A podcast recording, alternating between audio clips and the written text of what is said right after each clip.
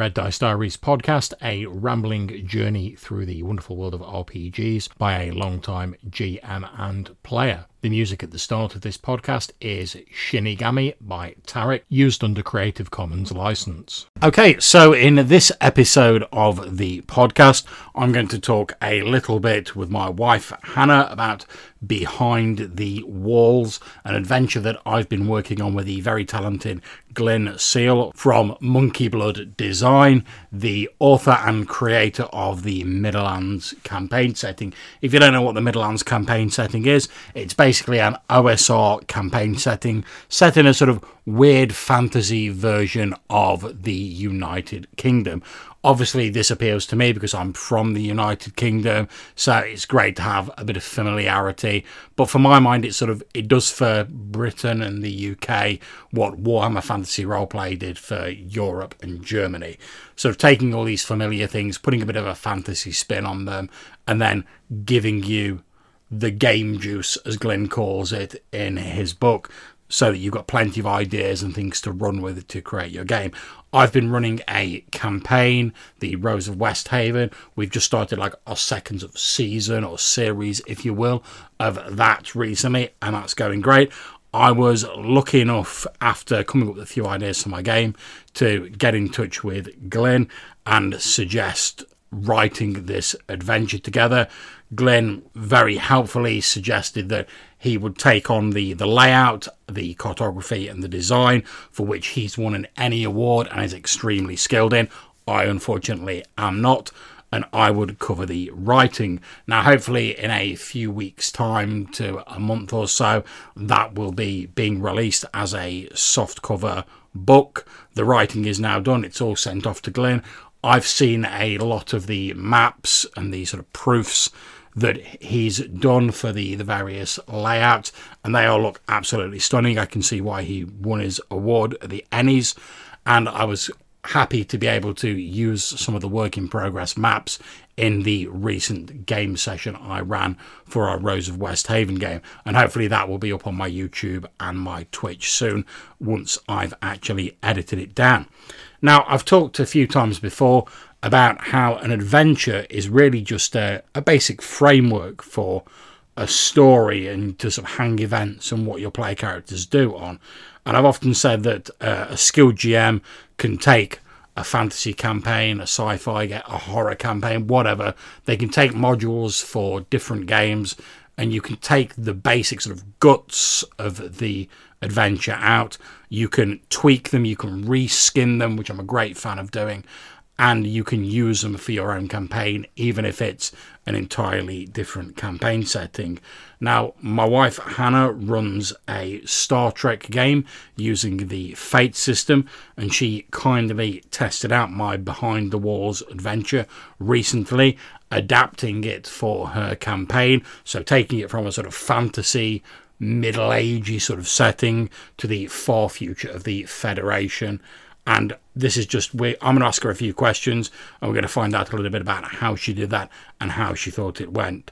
So, first of all, love, if you'd kindly sort of give us a, a bit of a summary of your Star Trek game in general, like who the players are and who the characters are and what it sort of involves. I've been running the Star Trek game for about a year now. We've got uh, three, no, we've had four regular players for that year, but they've been different players. Um, we've had people that have never done R P Gs before that are just Trekkies.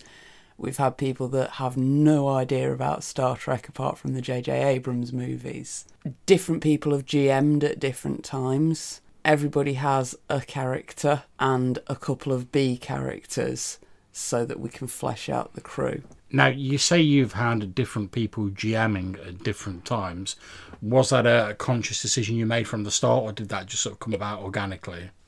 I started the game planning to run it for six stories, and then somebody else had a story they wanted to run, and then somebody else jumped in, and now it's become a regular thing where we basically all try and keep one story in the bag. That's cool. For when nobody else has got one. Just so happened that this particular week the G M that was intending to run the game didn't really feel like GMing, and I fancy running your Midderlands adventure. Now, that's, that's a great example out of what these pre-gen modules are good for, because Hannah had a session where it was fairly last minute, she was going to run it, and it could be quite difficult to just pull something out of thin air and just run with it.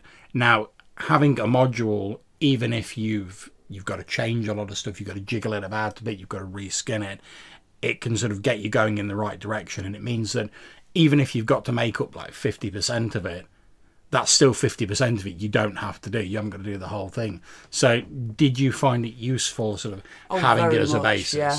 So you talked a little bit about that you've all got different characters, you've got B characters. So is that a sort of troop style play where you rotate the characters? How do, do people choose their characters? How does that Generally, work? Generally, everybody plays their A character for the adventure, unless for some reason that character wouldn't logically be there.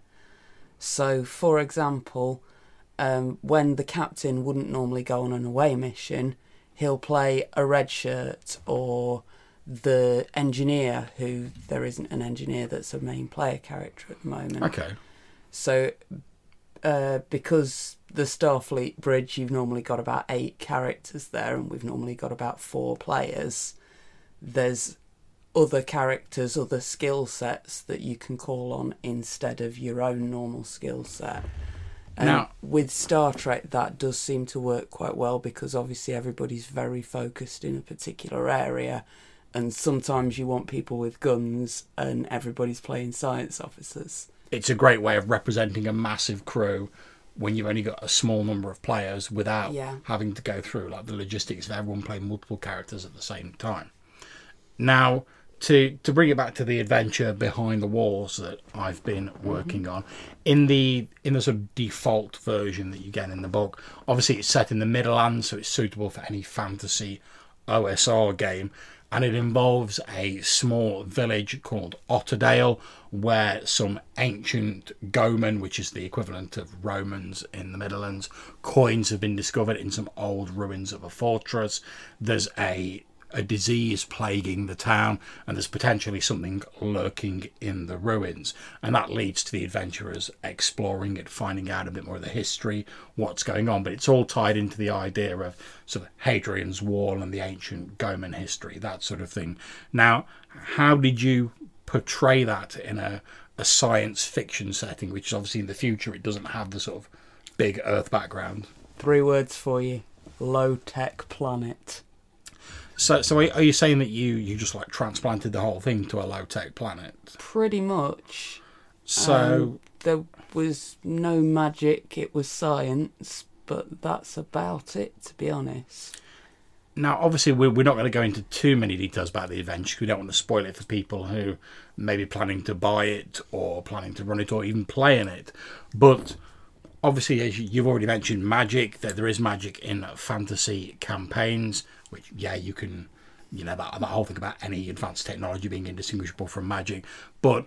So, in the Star Trek setting, uh, a hundred years ago, conveniently about the time that the Romans had abandoned the settlement okay. in your setting, mm-hmm. a hundred years ago, the Klingons off, uh, occupied several low-tech worlds. They used them for mining facilities and things. So I simply swapped out your Goman fort for a Klingon mining facility. Okay, now, I, I know from, from what I've heard of your game, and obviously you talking about it, that your players are playing sort of Federation members. Now, how did you solve that idea? Well, like, this is a fairly isolated village in my so, game. Uh, but how did you solve that thing where they could potentially call on the Federation, bring in loads of backup and just like steamroller over all the threats?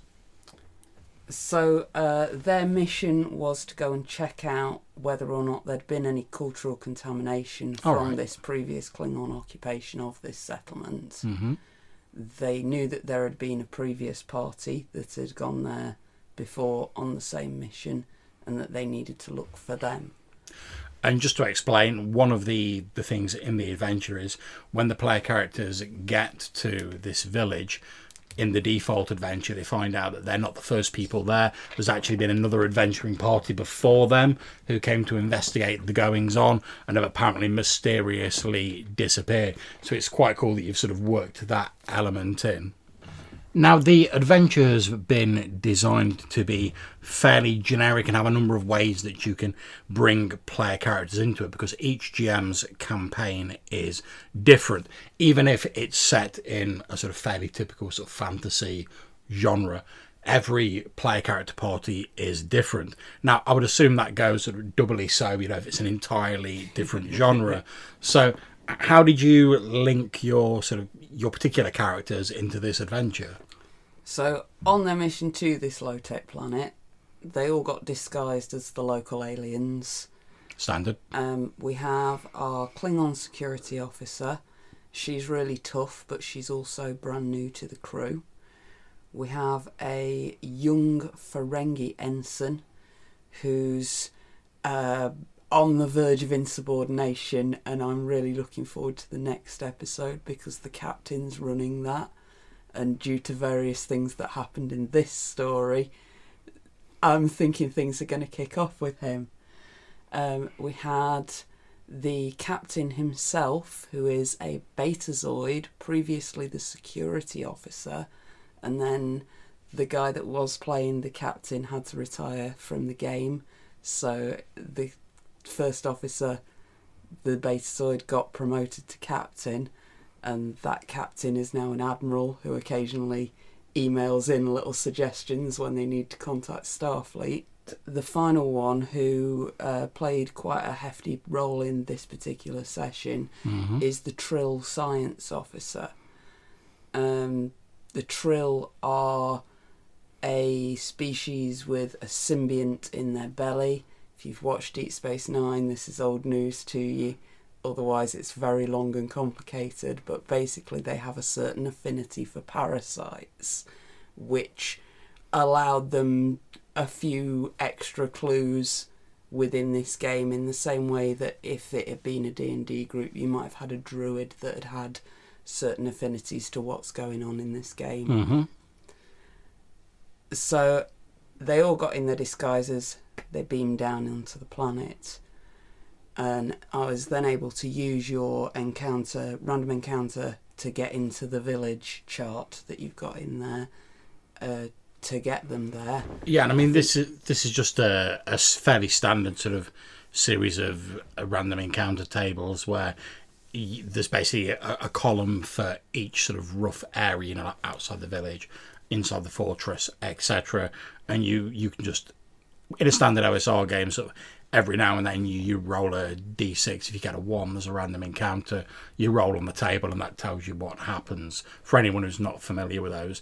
Now, did you have to make any sort of massive changes to that to use them, or did you sort of port it in pretty much as it was? From that point on, I used the adventure pretty much as it was written. I didn't use everything that's in there because my player group are plot terriers and they instantly jumped on what was going on.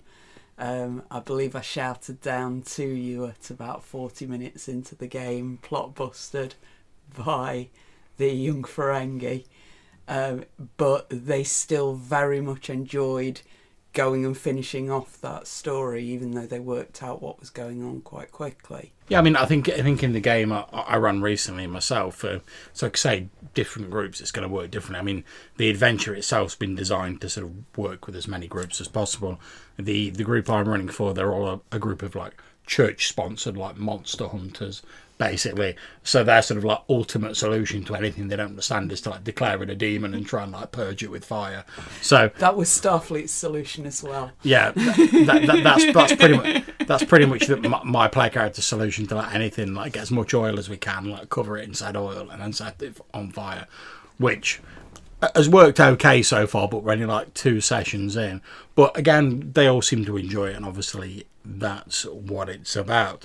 So, do you have any other sort of high points of the session, like bits that you really enjoyed or bits that you think worked particularly well in the adventure? So something that happens a lot with pre-written adventures is it gives the G M a lot of time to look at the characters and character development because they've not got to worry about making that little story that you're going to play just this session. You can push a lot more of what's going on with the whole group. As I say, we had this new Klingon security officer and the young Ferengi officer. And the two of them were at loggerheads for a lot of the episode. Um, she'd take offence at something he'd said, he'd do something stupid, and then it all pretty much came to a head during the final combat when he disobeyed a direct order from the captain. Okay. Everybody survived in the end. If you don't mind me asking, what was, was the close. order that he disobeyed? Um, the captain basically... Uh, I don't want to give too much away. Okay. But there were enemies on all sides. The captain basically said, you and you go that way, deal with this. Me and my science officer are going this way to deal with that. Okay. And uh, young Rezum Ferengi, uh, recent graduate from the academy and general uh, insubordinate who has been good friends with the captain before he became captain and almost sort of resents the new role that the captain has had to take to give instruction to him to... Oh, so he's gone he, from being his friend to being his boss, basically. That That's what's been going on, yeah. Um, he's disobeyed that order directly and used the weapon he had on the enemy that the captain had intended to face off with the science officer, which left the group as a whole in a slightly weaker position. Um, this did, however, give the Klingon officer a fantastic chance to show off her battle skills and save the party, which is always really nice for a new character to be able to do, to establish that she has saved everybody's lives at some point. It, you know, it helps bond a character into the group. Um, now, uh, anyone who's listened to my podcast or read my blog will know that one of the, the things I really enjoy in role-playing games is when the, the player characters do something I've not been expecting, because it sort of keeps me on my toes and it makes it interesting for me. Now that there are a few little bits and pieces like that in my game, like we we had um one of the sort of like the knights of this this church sponsored monster hunter group, when they realized that um a lot of people were getting sick in the village, and particularly there was this was this young woman who was sick. He randomly in his equipment had bought like a load of bulbs of garlic just because he had like money to spend, and he was like, I don't know what to spend. I know we're monster hunters, maybe we'll come across some vampires, I'll buy some garlic. Bought some garlic, and he said, like, oh, out of character, I know that garlic's quite good as like a sort of antifungal, like antiseptic sort of thing, you know, it's it's got quite a lot of health giving properties. Is it, but I don't I don't want to take the piss too much, like, would I know that in character? And I said, well, make a roll. If you get this, you know it. If you get that, you don't. He got the roll, and they ended up basically making like a, a sort of garlic soup for this woman and sort of like nursing her back to health. And that led to them sort of saying, oh, well, we know that like in, in England, like you can get like wild garlic and stuff like that. Can we like forage in the area and like look for some wild garlic? And that led to them sort of like almost getting like the villagers to start sorting themselves out by like saying, like, oh, look, we've cured this woman with this garlic soup. You know, get out there, get as much of this wild garlic as you can. She'll like help you make this soup. And that was something that's like not in the adventure. I wasn't expecting, but I really loved because it was like player ingenuity. Did you have any like cool moments like that when you were running it for your group? So again, I don't want to give too much away about what goes on in this uh, particular story, but at the end of the story, our Federation crew have managed to get themselves beamed back up to their ship, uh, having nearly been killed by the Gribbly thing, and were left with the ethical decision of whether or not they should eradicate this Gribbly thing, um, whether or not it was a native species to the planet, whether or not it was uh, breaking the Prime Directive to destroy this creature. Um, Now, now, for any of the, the listeners, bizarre though it may seem, who aren't sort of entirely au fait with Star Trek, et cetera, and aren't familiar with it, what's the Prime Directive? Well, the Prime Directive is very, very complicated. I believe it's over fifty pages. All right, just give us the Clip Notes version. So one of the things in the Prime Directive is that you're not supposed to interfere with primitive species. Okay. Uh, primitive being anyone who's not capable of warp travel. So we in the twenty-first century are a primitive species according to Star Trek standards. Okay. As would be the people of a D and D world. The other entity involved in this particular game uh, was within the context of my story Klingon, and therefore they could call it an invasive species, and thus eventually decided that it was best for the population to eradicate it, because another part of the Prime Directive says that if they see a primitive world that's going to be destroyed by something that they simply don't have the technology to deal with yet, they have to intervene to try and stop that. So, for example, Starfleet redirects asteroids from primitive worlds, or when they can, they'll surreptitiously drop off cures for plagues. In a similar way, they eventually decided that they just needed to send like a whole load of people down there with flamethrowers. Uh, yeah, the, the, the old um, the fiery purge thing that never fails.